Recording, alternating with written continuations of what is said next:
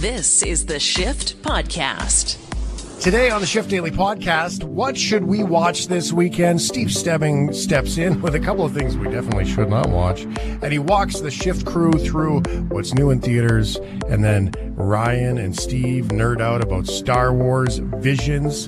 Apparently, it's quite amazing. And short, too 15 minutes, unlike the movie we checked out, which is on the uh, Shift AV Club, which is like 1, 2, 3, 4, 8, 9, 10, 11, 12 episodes of Star Wars Visions. Yeah.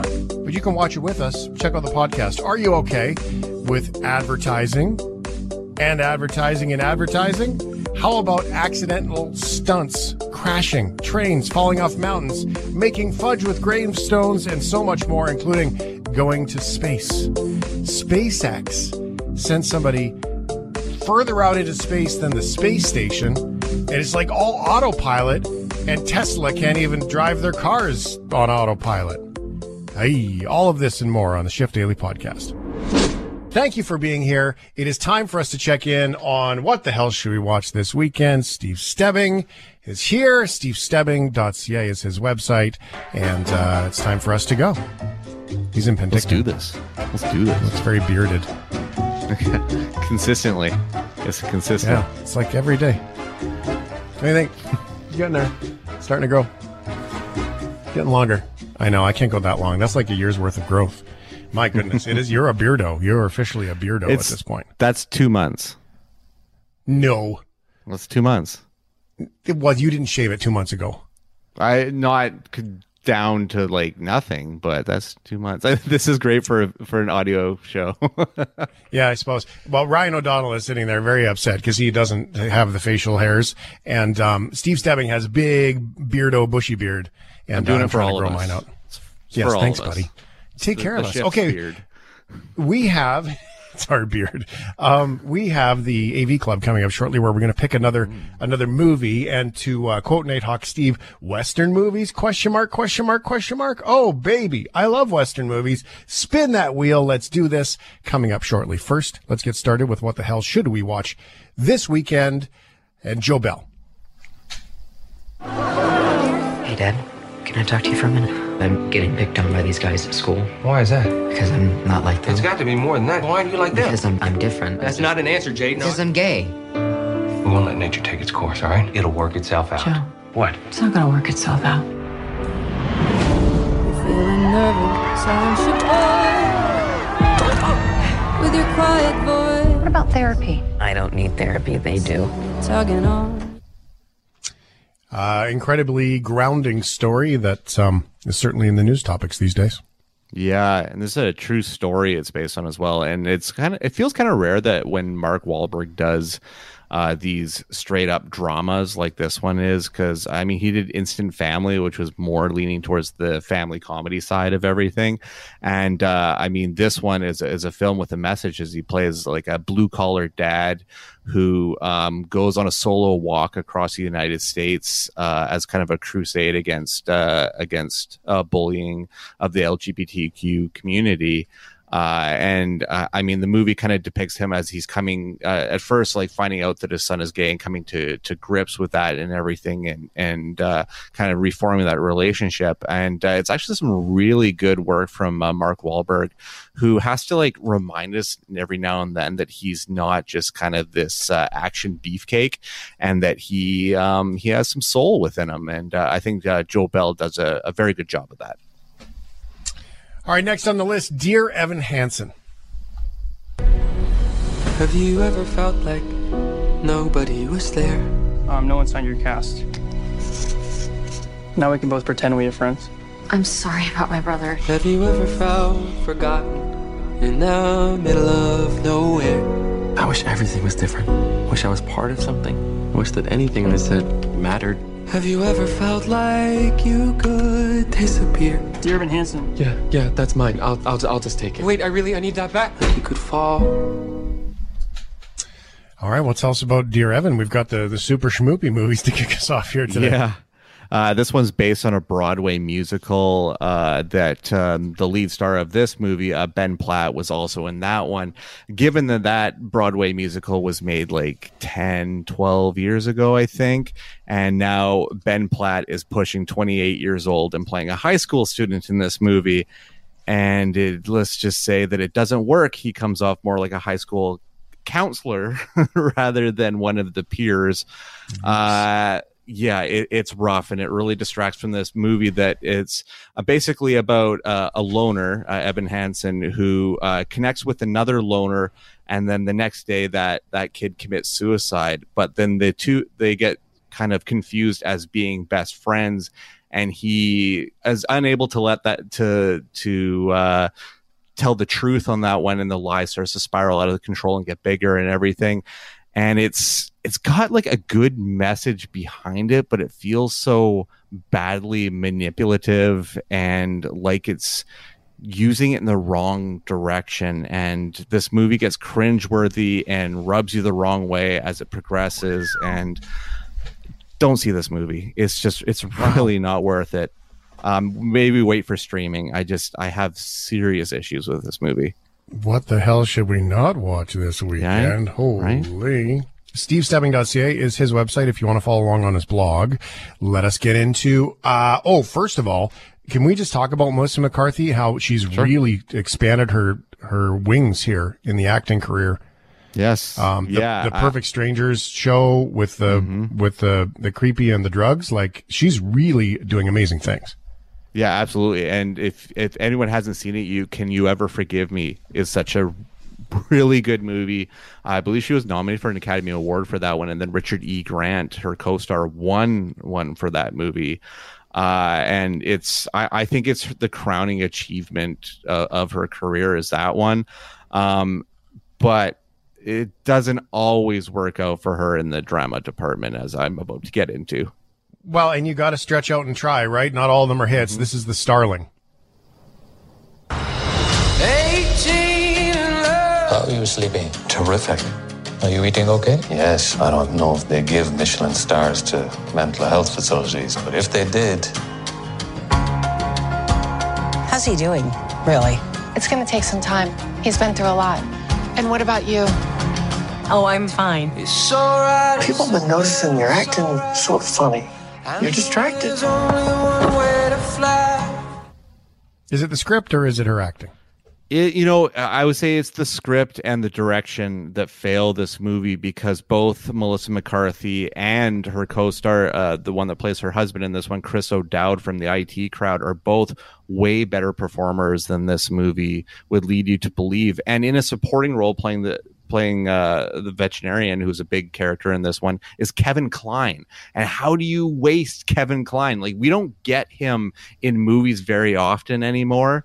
So you can't waste him when you bring him on. Like it's just I mean this movie plays to the rafters for its emotional scenes and it feels predictable and like it really should have dialed itself back quite a bit and um, yeah it's just another like especially after talking about dear evan hansen we have our second cringeworthy movie of the week All right. Uh, something good maybe with Cruella question mark? i dug it From the very beginning, I realized I saw the world differently than everyone else. That didn't sit well with some people. But I wasn't for everyone. Guess they were always scared that I'd be a psycho. Uh, Cruella, the doggies, the crazy lady, all of the uh, history of the character. Thumbs up, thumbs down. And what else should we watch this weekend? You know what? I dug this movie. Uh, I think it's uh, it looks incredible. It looks like a billion dollars. It's so well put together. The soundtrack is actually really cool for it. Um, Emma Stone's British accent comes and goes, which is weird. Um, but uh, and I, I guess I'm going to have to get over my feelings about Disney humanizing their villains and making all of these villain origin stories where we're supposed to feel sorry for them or or understand their plight of how they became an evil human being. And um, but, but I mean, for the most part, this one is very enjoyable. Maybe for the kids, it might be a little tough because it is over two hours long. All right. Now, Ryan O'Donnell is wiggling in his chair, so excited to chat about this next one. And uh, we might set him free on it Star Wars Visions.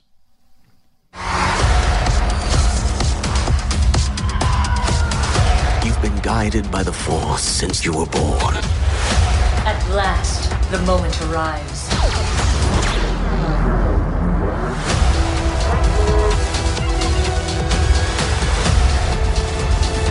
First time I've confronted such darkness. I love that sound effect. Okay, this is Ryan O'Donnell and Steve Stebbing. They're going to talk about this one. Yeah, I mean seven uh, seven different uh, Japanese animation studios collaborate to make. Uh, I mean, just short little episodes. They're just like fifteen minute episodes, but um, the epic scale on which these episodes are done. I mean, kicking off with the with uh, the duel, I think is the best possible thing for this series to just get you into the groove of things. I don't know. That's it's what I thought. So cool. it's so good. Me and my friend were screaming on the couch watching this. Like, uh, who would have thought? Well, not. It's such obvious, but like Hmm. Star Wars combined with Japanese animation and samurai stuff, like a katana lightsaber. Mhm, Oh my mhm. goodness!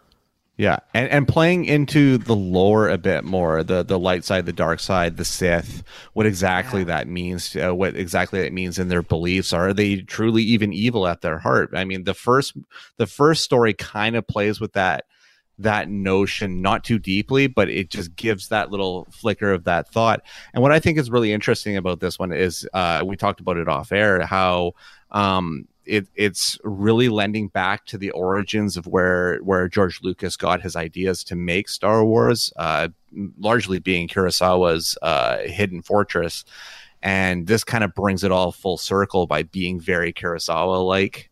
Like uh, there's kind of Rashomon moments. There's just like so many different things within the Kurosawa um, oeuvre that just kind of appears in these these little shorts.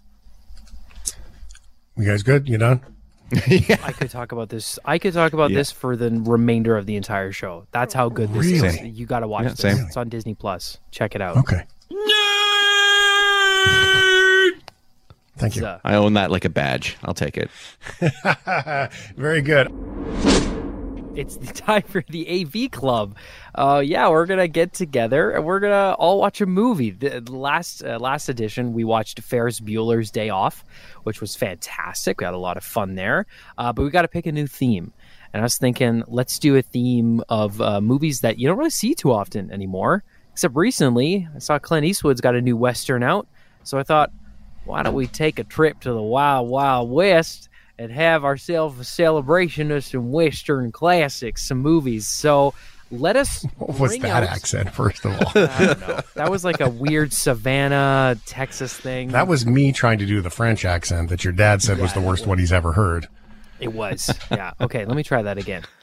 Let's bring out that there tiny wheel so we can find out what movies we need to watch this here week. Is that Coen Brothers. The tiny wheel actually does have movies. It's so cute, no one seems to mind. It is the cutest wheel in the world, and this week it is packed with 10, 10 different Western films. Uh, to give you an idea of some of the movies on here, we have uh, Quentin Tarantino's The Hateful Eight, The Good, the Bad, the Ugly, True Grit. I put the 2010 version on there. Uh, 310 to Yuma, uh, Butch Cassidy and the Sundance Kid, uh, Shane. This movie just called Shane. Uh, I've, I've never seen it, so I have no idea. genius. And it's genius. Which, by the way, be careful if you Google Shane movies. Just saying. Yeah. There is a porn. Uh, There's a porn star lady by the name of Shane. Oh. So we're not doing that movie. No, we're not doing that different movie. Okay. Totally different western. Okay. Yeah. Totally. Just checking. Let's let's keep it that Yeah. way. Um, thanks, thanks for that. Yeah. anyway, we got a bunch of different movies on here. Uh, do you guys have any uh, movies you're hoping to select here? I, I Three ten from Yuma. Three ten to you, Which is also I've a never remake. seen it. Um, It's a I would also. well. Is it really? I would also choose the shortest one. so not Hateful Eight. not Hateful Eight. That that movie's total what Two and a the half. Director's cut like three and a half. Yeah, something like that. It's a great movie though. Uh, Mm-hmm. Anyway, uh, th- I I haven't really seen most of these. I've seen the remakes, but I have never really watched old westerns. So I think this is a win win for me anyway. Uh, so Leo, I think without further ado, let's spin the tiny wheel and find out what movie we got to watch.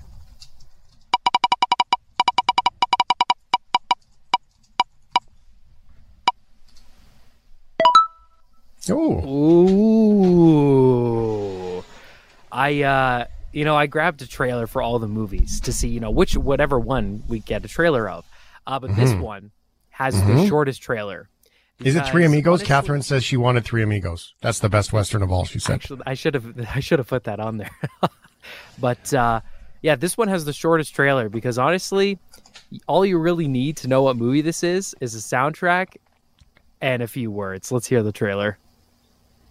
The good. The bad.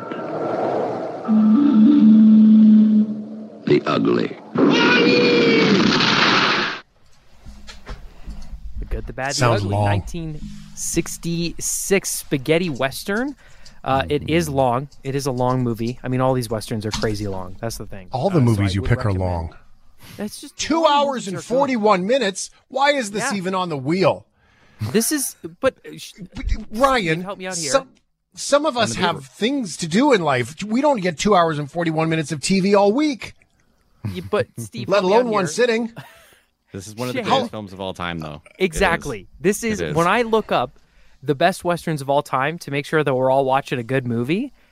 This is on every single list. And when I picked Green Lantern and was like, let's have fun and watch a bad movie, you said, no, we can't watch bad movies. We have to watch good movies. And now it's the long movies. You got to help, got to get some breathing room here. Split it up. No, I really don't think so. Two sittings.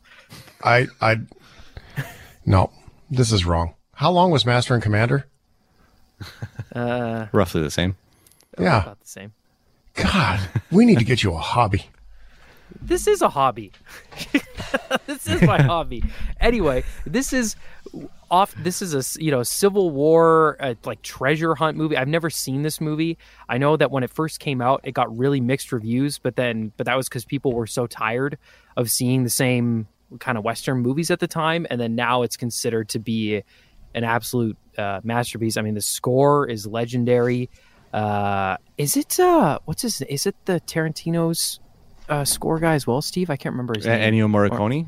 yeah, is it him? Yes, it is. Yep. Yeah, there you go. Yeah, one of the best composers of all time for film.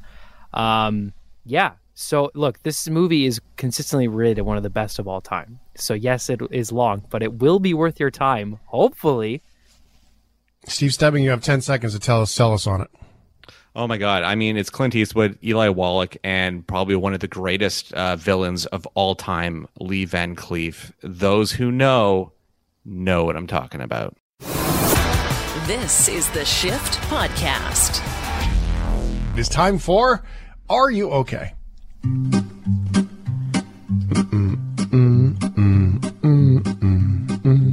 Are you okay with advertising? Ooh. Uh, yeah.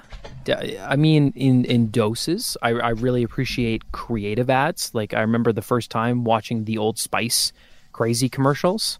Uh, I thought those are amazing, and it drove up their sales something like two thousand percent over the first month after those.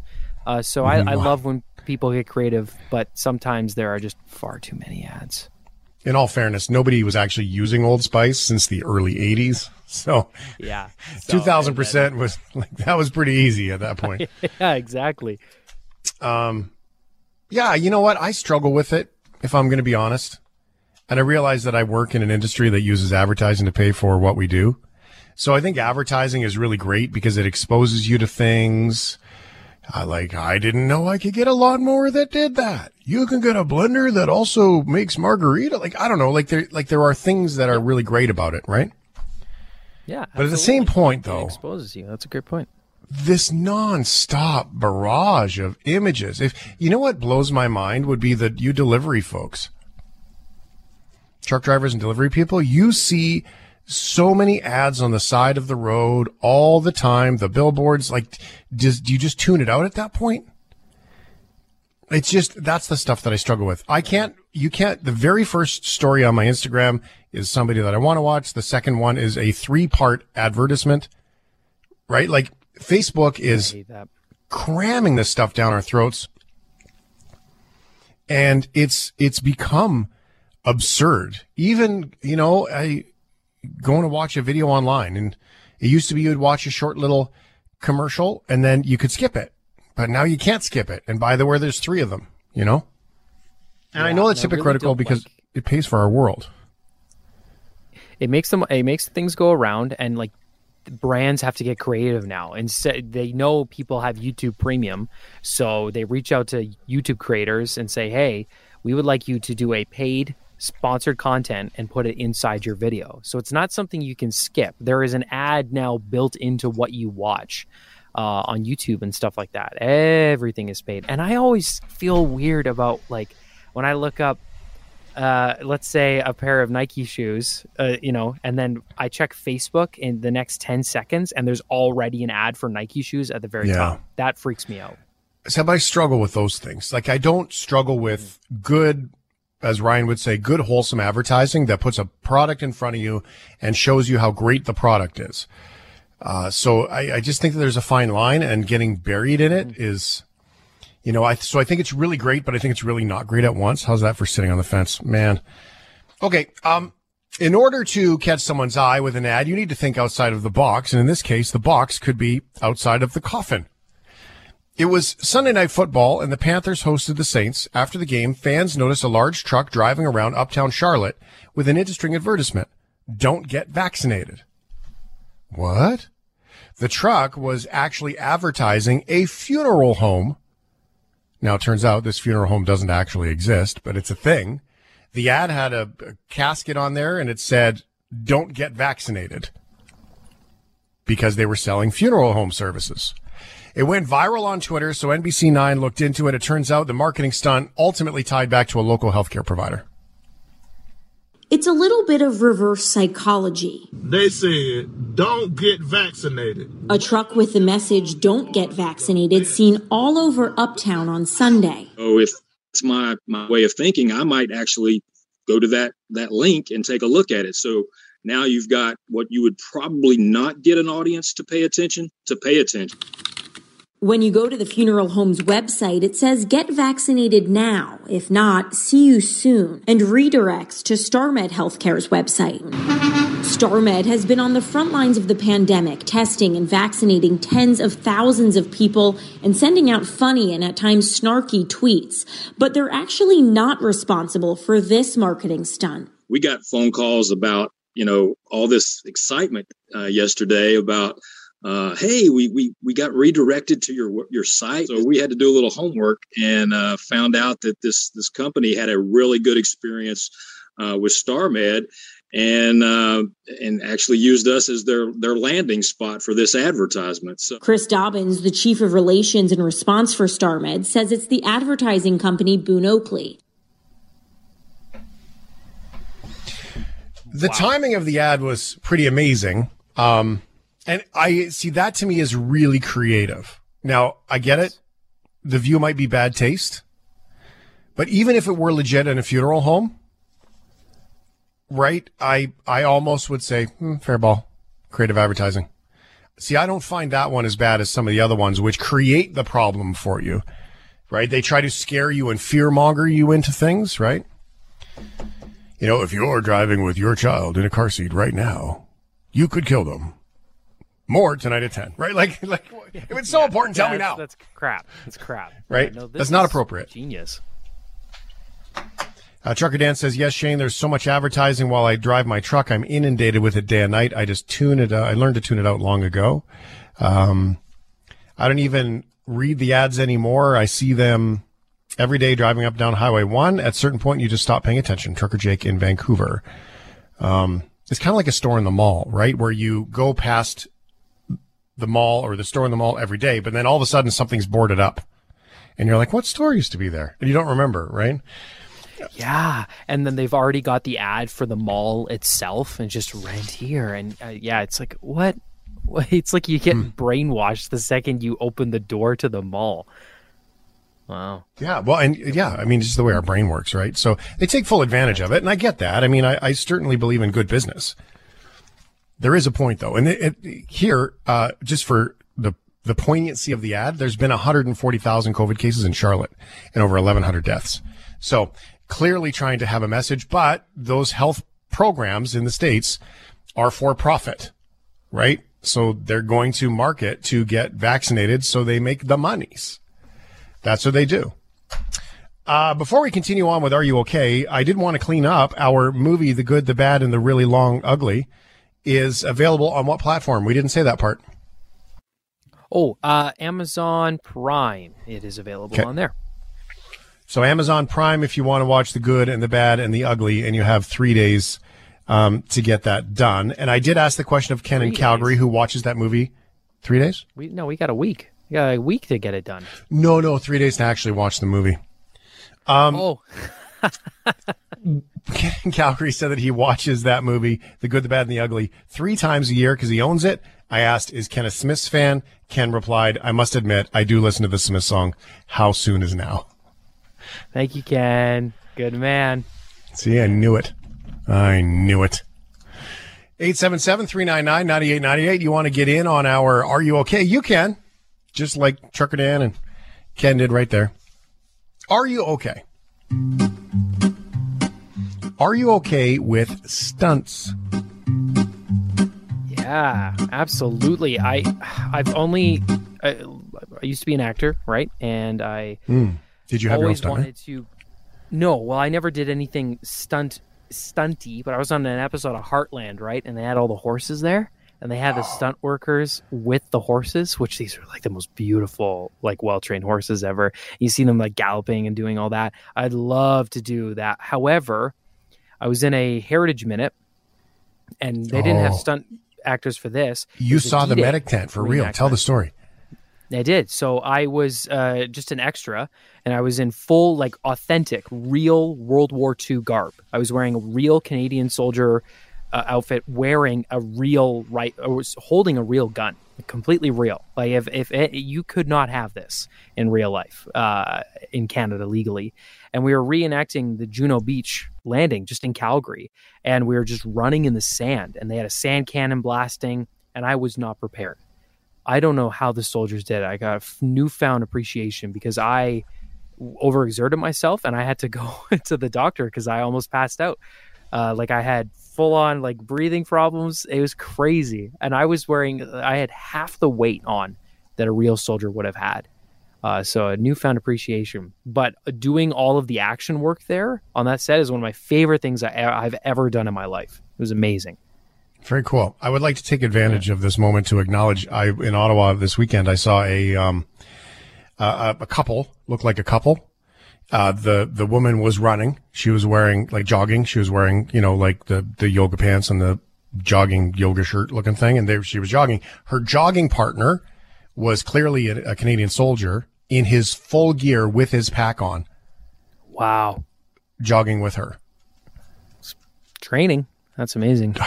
That's amazing. Anyway, that's a little off topic. Are you okay with stunts? Every action movie, including Ryan, when he is acting, he needs a good lineup of stunt people. Well, you need some stunts in the movies, right? They can be possible. movies. Uh. Cam. Oh, That's a typo. great writing by accident. They can be simple action moments or crazy stunts like those in Mission Impossible. Tom Cruise is known for his ability to defy aging and pull off some incredible stunts. He also climb, climb, climbed. Oh, Climbed. This was a, That's a typo. sentence I added in last minute. So the, let's have some the fun with world's it. tallest tower and held onto a plane taking off and more. But why does he do all this? He told Conan. And then I started making movies, and I was actually doing taps, and there was stunt guys on there. I was like, "You guys, there's a place you learn how to do this." And for me, it's it's about storytelling. And I I, I grew up watching, you know, Charlie Chaplin, Buster Keaton, Harold Lloyd, you know, Abbott Costello. You know, these they're they're kind of work that they did, the yeah. classics, and they they made me laugh, and they had tension. Um, so these things that I want to I want to really build stories around it. That's why I started producing Mission Impossibles. Hmm. It's very cool. He doesn't need to do his stunts, and he's broken many things doing them. Many. Mission Impossible 7 is coming soon, and you know the stunts are going to be crazy. Just earlier this year, the Mission Impossible 7 crew threw a giant train off of a cliff. Tom Cruise has brought another big budget Hollywood stunt to Britain, where he's filming the next Mission Impossible film. This was the moment a steam locomotive hurtled towards the end of the line over a disused quarry in the Peak District. The stunt was months in the making, but took only seconds to play out as it was filmed by nearby helicopters.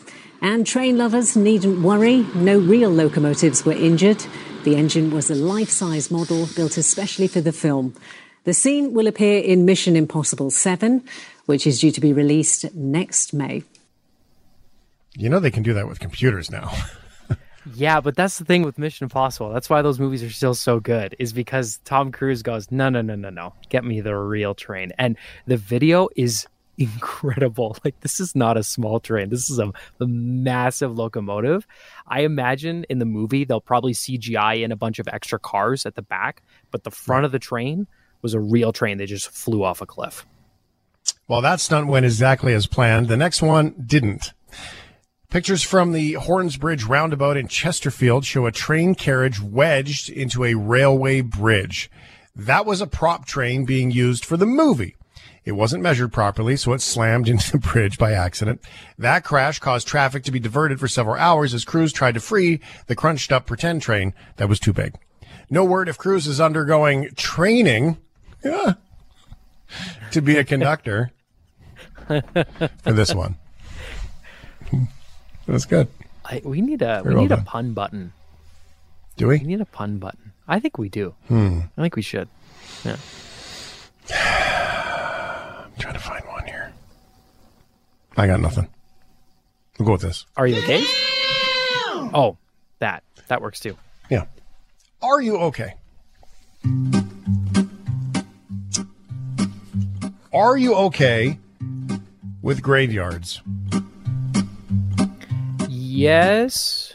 Uh, walking through. I actually find walking through one pretty peaceful. My grandma always told me to do it, and I never really understood. But you walk through and you kind of take a second to look at the the you know the tomb the, the tombstones and all that, and Mhm. you kind of like feel like you get to know someone in a way. Like you know, you see a picture. I think it's kind of Mhm. neat. It's not something I would do every day though. That's for sure. So Once in a blue This is where you make friends. Yeah. Do you talk to them? No. Hello. Mr. Johnson. Ah. Or or or other living people that are just walking around the graveyard. There is a see a gravestone about going to the Oh, of course cemetery there is. and and writing poetry. Have you ever seen a gravestone where it's like obviously done for a couple, and but Yep. they like the the husband died long ago. It was like, here lies Frederick, you know, born in 1925, died in 1972, something like that, or died in. The guy was like, I don't know, 60 in 1950, and then it's sort of got room for his wife there. But clearly she moved on because she would have died years ago and there's nobody buried on the other side. oh. That's tragic. Oh my gosh. I've not seen that. I believe there Yeah, are examples of that. That's a real life thing. Like you, you're your partner and you get the thing and you buy the spot. And then by the way, they die early and now you've remarried and fell in love. Which husband do you choose? I don't know.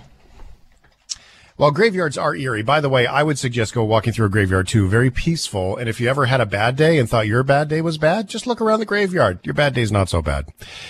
Uh, every graveyard has hundreds of headstones. Some are new, some are really old. I like those ones. One headstone in Michigan has finally returned to its graveyard after being missing for 150 years. Turns out it was being used to make fudge.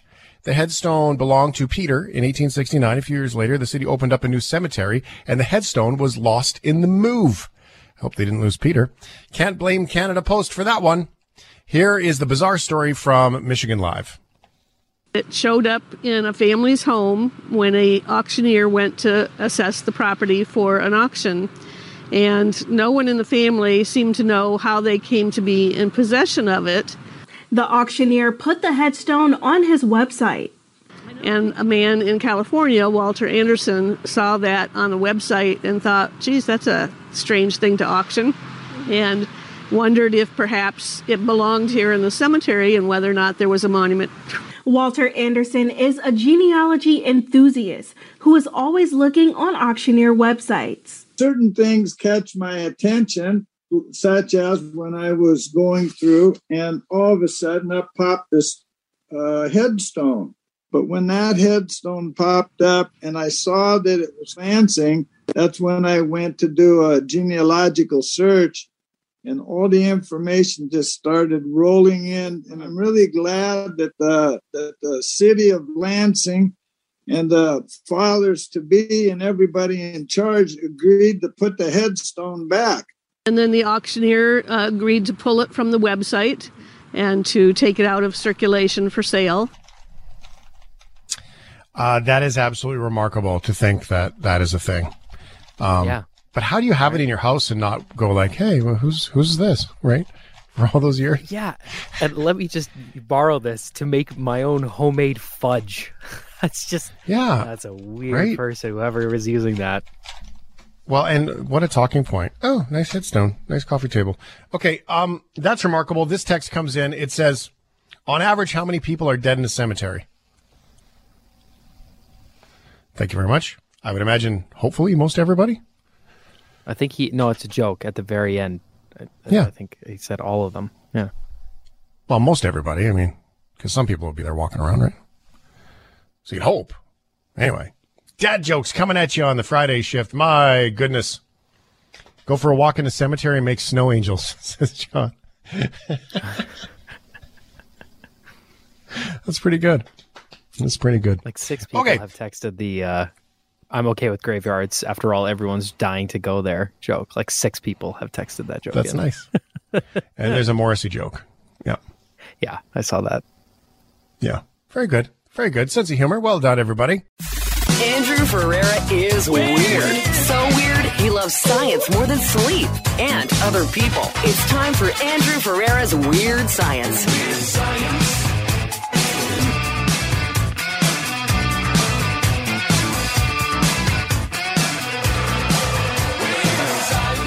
Andrew C. Ferreira is back. He's out of the cage. Andrew, how are you?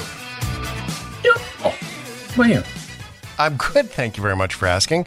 Working hard, being a student, getting studenter Uh, and yep. smarter. My brain is uh, growing by the day. Oh, dear. I know. This is a side effect of the education, they said. Yeah, well, there's always an impact, isn't there? There is. All right. Well, let's use your big head and tap into a little bit of space stuff here on Weird Science. Uh, where do you want to go? I think this is kind of cool. Last week we heard the news about SpaceX not only going to space, but they're going higher and further than anybody else and staying up longer. Yeah, so SpaceX uh, launched their, in my opinion, half appropriately named, half inappropriately named Inspiration 4 mission. Uh, appropriately named because it was called Inspiration 4. The mission was meant to be an inspiration. They raised a whole lot of money for St. Jude's uh, Children's Hospital Research Center in the States. And there are four people. Inspiration 4. Nice. Um, it was also the first ever uh, space flight, or yeah, space flight where everybody who participated in the space flight was not an astronaut. None of them. They were essentially normal, everyday schmucks like you and me. Uh, a couple of them have had pilots training. Uh, one of them was a fighter pilot, test pilot, uh, but none of them had had formal um, astronaut training, and that's a whole other ordeal. Uh, generally, in order to get to that point, you've got to you know do your fighter pilot bit, and then you've got to go through a lot more uh, extra rigorous training to be labeled an astronaut. Uh, but I think it's a, I don't think it's the turning point. Um, I think it'll be seen as the beginning of a broader turning point in sending people to space who, uh, 10 years ago, you would look at and go, oh, no, no, no, they're not going to do that. No, that's bad. Uh, spaceflight is, you know, come to a point now where we're almost, where I think we're almost at the top of the hill on the roller coaster, that very first hill that always scares the peanuts out of me. Uh, we're almost at the top of that hill um, where we're starting to see now that with enough, you know, with just, you know, a general training regimen, just a few weeks, maybe a month or two of training, uh, we can send most people into space and the computers will do most of the work for you. And that was the case with the Inspiration 4 mission. Um, but of all the of all the budget cuts, though, if you're like, you know what, we're spending three billion, we want to spend two million nine hundred ninety nine thousand eight hundred. You know, th- the pilot doesn't seem like the position to cut. No, but the thing with uh, SpaceX's Dragon capsule is the whole shebang is essentially automatic. Um, there's a pilot, yes, but the pilot is in charge of more or less monitoring things, uh, making sure that all of the computers' beeps and boops and ones and zeros are beeping and booping and one and zeroing properly. Um, of course, there's other checks like you know they've got to make sure that their seatbelts are are properly fastened, otherwise you're not going to have a good time. Um, they also got to make sure that you know their suits are put on right. They got to make sure that everything is going right. There's no uh, visual problems that they can make out. But for the most part, um, it's not so much a, a cost cut so much as it's a cost um, optimization almost. It's you good getting good at the corporate there, buddy. Oh, what can I say? The schooling's doing the the big braining. Well, Um, but here's the thing, though. Tesla, same company, can't get the car to drive between the lanes and know what a fire truck is. Correct. Yet they're going to trust those computers and those programmers to send the pod to space for three days.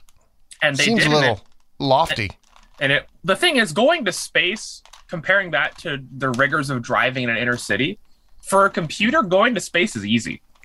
Well, there's no fire trucks. That helps. There's no fire trucks, there's no pedestrians who will, you know, randomly jump out. There's no people opening their car doors suddenly. There's no dogs running across the street. Uh, there's a lot less of an immediate kind of uh-oh that makes driving AI worried and agitated and make poor decisions. Going to space is a very almost choreographed routine.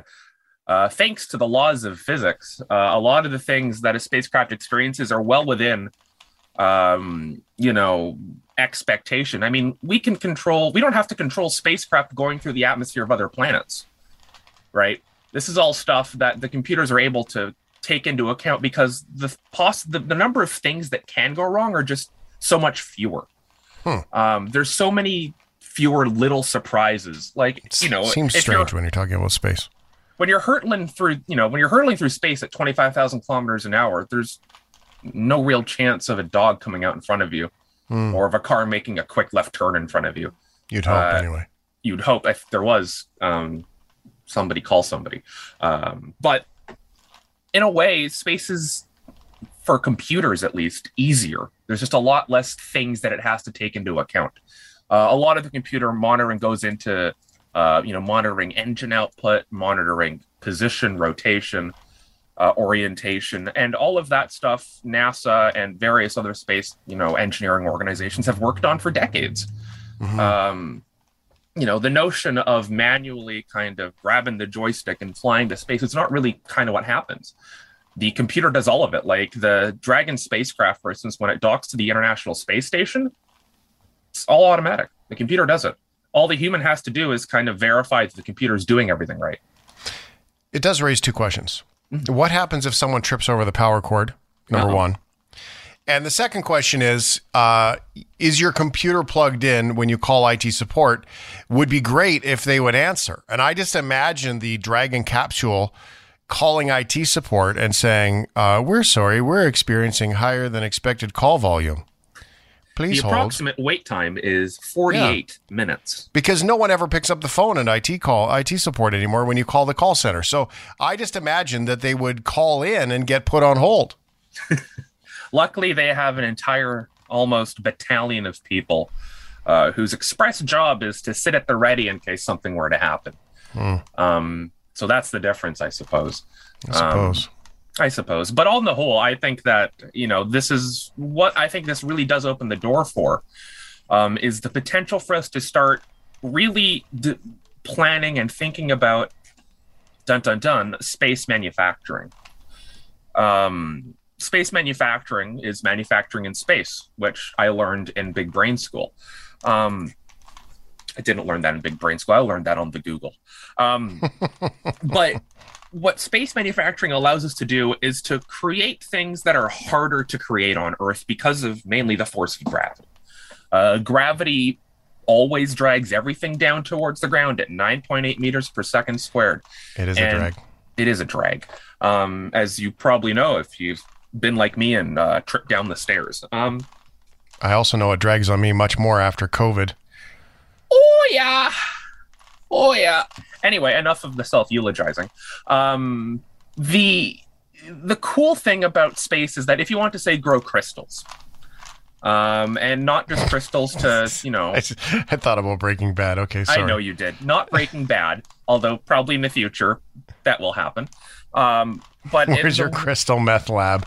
In space. Oh yeah, that's that's gonna happen in you know like a hundred years. It'll happen. But for now, uh, what people are generally growing crystals in space for is for stuff like research, for stuff like uh, applied electronics and engineering.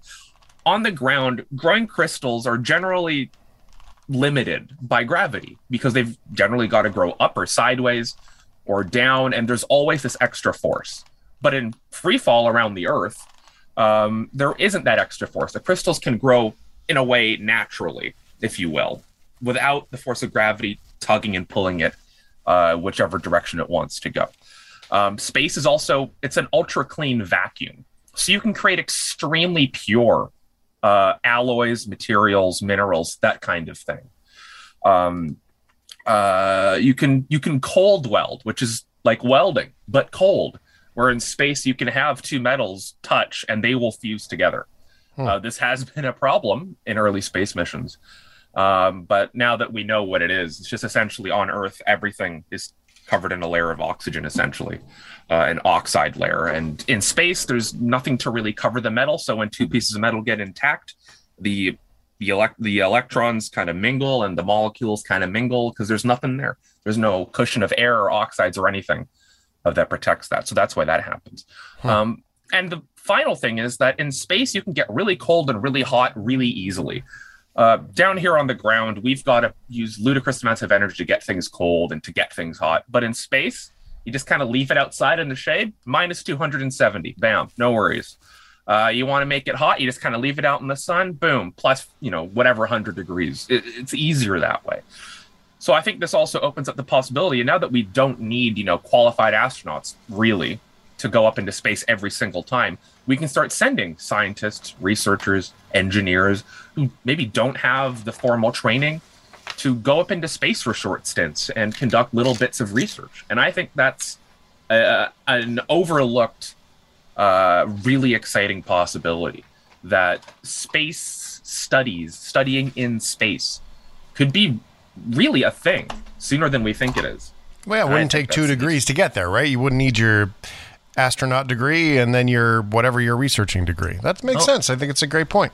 you just need your you know fancy research degree which you spent many many thousands of dollars to get and your brain uh, at that point is probably extremely large Yeah, but like Andrew is doing right now when he's going to school. Okay, Trying. so not only can you go up there and research, apparently you can go up there and have a little nap too, with the space station becoming a hotel. oh that's coming to the sci-fi future that we all dreamed of uh, where every where you know there's space stations in orbit and you go up there for a quick jaunt Um, so what's happening is NASA's kind of seeing the light at the end of the tunnel. Uh, and this light is not a good light. It's the light of the International Space Station as it burns up in orbit. Um, the International Space Station is coming towards the end of its service life. Um, originally, it was rated to be deorbited in 2024, uh, but they're probably going to look to extend that to 2028. After that, it's just essentially going to be a free for all, if you will. Uh, private companies are already working with NASA, uh, testing out various um, types of modules on the International Space Station. Um, private companies, these aren't necessarily like this isn't NASA going, we're going to test a new type of NASA thing. This is private companies going to NASA and saying, like, uh, Bigelow is one of the ones that I can think of. Hey, we've got this inflatable, yes, inflatable uh, module. We want to test how it does in space. Can we fly it up to the ISS and attach it and see what happens? And they're doing it, and it's up there right now, and it's testing right now. Like these kinds of modules aren't something for uh, some far off future, you know, in 400 years. Uh, we can see start to see, you know, private space stations uh, begin construction before the end of the decade. Um, a company called Axiom, still here on Earth, maybe not for much longer. Um, they've already got a station. They're already starting to build the pieces here on the ground. Um, and they want to. They've submitted, you know, contract. They've they've uh, replied for contract. Um, what's the word I'm looking for here? What are the what do the cool kids call it? Um, like a RFP or like a yeah, like R- yeah, yeah, exactly. Uh, NASA said, "Hey, we're looking for ideas," and Axiom is one of the companies that's come calling. Um, and Axiom wants to put, you know, a private station up there, and what they plan on doing is actually attaching bits to the International Space Station. Uh, and then when the International Space Station gets deorbited in probably about seven years, uh, Axiom will detach uh, its own modules and reconnect them uh, in space to create its own station. Um, you know, Axiom is in this. You look at the heavyweights like Boeing. Boeing is in this, right? Mhm. Uh, other, you know, heavyweight Northrop Grumman is in this. A lot of defense contractors, companies, and industries that have a lot of experience with this are already, you know, looking into creating their own private stations. Uh, I'm sure that some of them will be fancy, hilariously overpriced hotels. Uh, some of them will be research installations. Some of them will probably be covert military labs. Ooh, Uh, sneaky. uh, gotta everything anything is possible now the we've proved there's proof now that we can make long-term space habitation work uh, and the technology around it is just getting better and better and better um, so i think it's only a matter of time now it's not a matter of if or whatever i think by before the end of the decade we'll start seeing the first bits and pieces of private space stations uh, go up into orbit and i think that's pretty exciting That's pretty cool. All right, let's bring it back down to earth. We have an interesting science story about history, as in there's uh, some evidence now of some really old dudes kind of hoofing it around. What's the deal? Yeah. So if you're hip and cool with the literature, um, which I assume almost nobody is, because I certainly am not. Um, but there was some reading done uh, with the words and all that. Uh, and apparently, fossilized footprints have been uh, discovered. Human footprints, at least they look very human. Uh, they are human footprints um, in, a, in an area in New Mexico. Uh, and scientists are claiming that this is, uh, quote, unequivocal evidence that humans were in North America at least 23,000 years ago. Um, the reason why this could be a very big deal is because up till now, uh, the commonly kind of accepted uh, consensus is that humans uh, arrived in North America from Asia via a landmass called Beringia, uh, which Mhm. is a land bridge that connected Alaska and Russia. It's kind of like that arch of land from Can- uh, Alaska across to Russia that looks like it's there, but not it's, really. It's the Bering Strait now.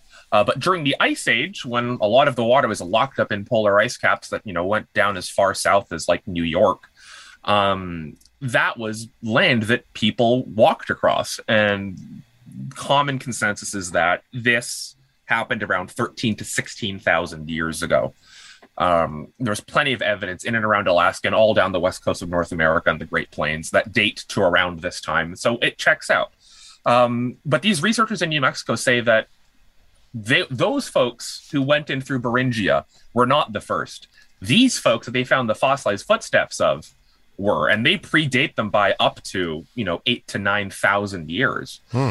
Um, so they were able to date these footprints um, based on uh, layers of plant seeds that were preserved above and below the prints.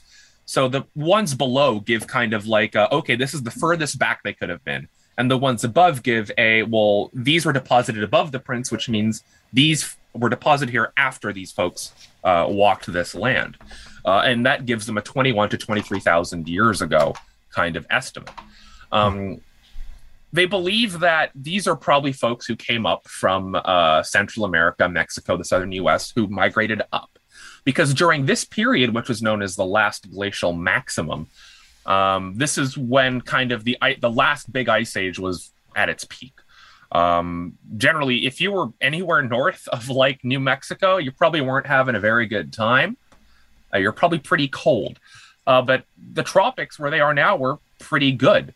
Um, so a lot of people believe that you know, central Mexico, uh, southern uh, South America, Central America, people migrated north from there in search of you know, fertile hunting grounds and all that. Uh, there is evidence of human activity in caves in central Mexico, which dates to 30,000 years ago. So that checks out. Hmm. So it's entirely believable that people decided to go, hey, let's go north. Let's go see. Uh, let's go see what's up there. And they probably ran into mammoths and all sorts of funky grasses and stuff. Santa. Uh, perhaps Santa. Not sure what he'd be doing in New Mexico. Maybe he's got a vacation home there. It's possible. Um, it's very possible. But it's super interesting to know that this commonly, and like before I read this, I was like, yeah, no. If you asked me when I thought humans got North America, I would have been like, yeah, about 10 to 15,000 years ago through Alaska. Uh, but no, it could have been much earlier than that. And so there could have been a lot more uh, to human history on North America than what we previously thought. And, you know, footsteps are the only way that we really have evidence of that now. So there's not any evidence um, that people didn't come from Asia, Russia, over the top and down below. It just means that at this point, there is evidence that people came from the south probably first. Probably first is what this uh, big find in uh, White Sands National Park uh, suggests. Yes. That's crazy. That's cool. cool. Wow. Uh, so much interesting information here from Andrew C. Ferreira with Weird Science, brother. Good luck with the schooling. Thanks for taking some time to be with us. And uh, it's great to hear your voice. Um, time to get back in the cage, buddy. Yeah, yeah, yeah, yeah. I know my place. Thanks for listening to the Shift Podcast. Make sure you subscribe, rate, and review the show and share with anyone you like. Get it on Apple Podcasts, Google Podcasts, Spotify, and CuriousCast.ca.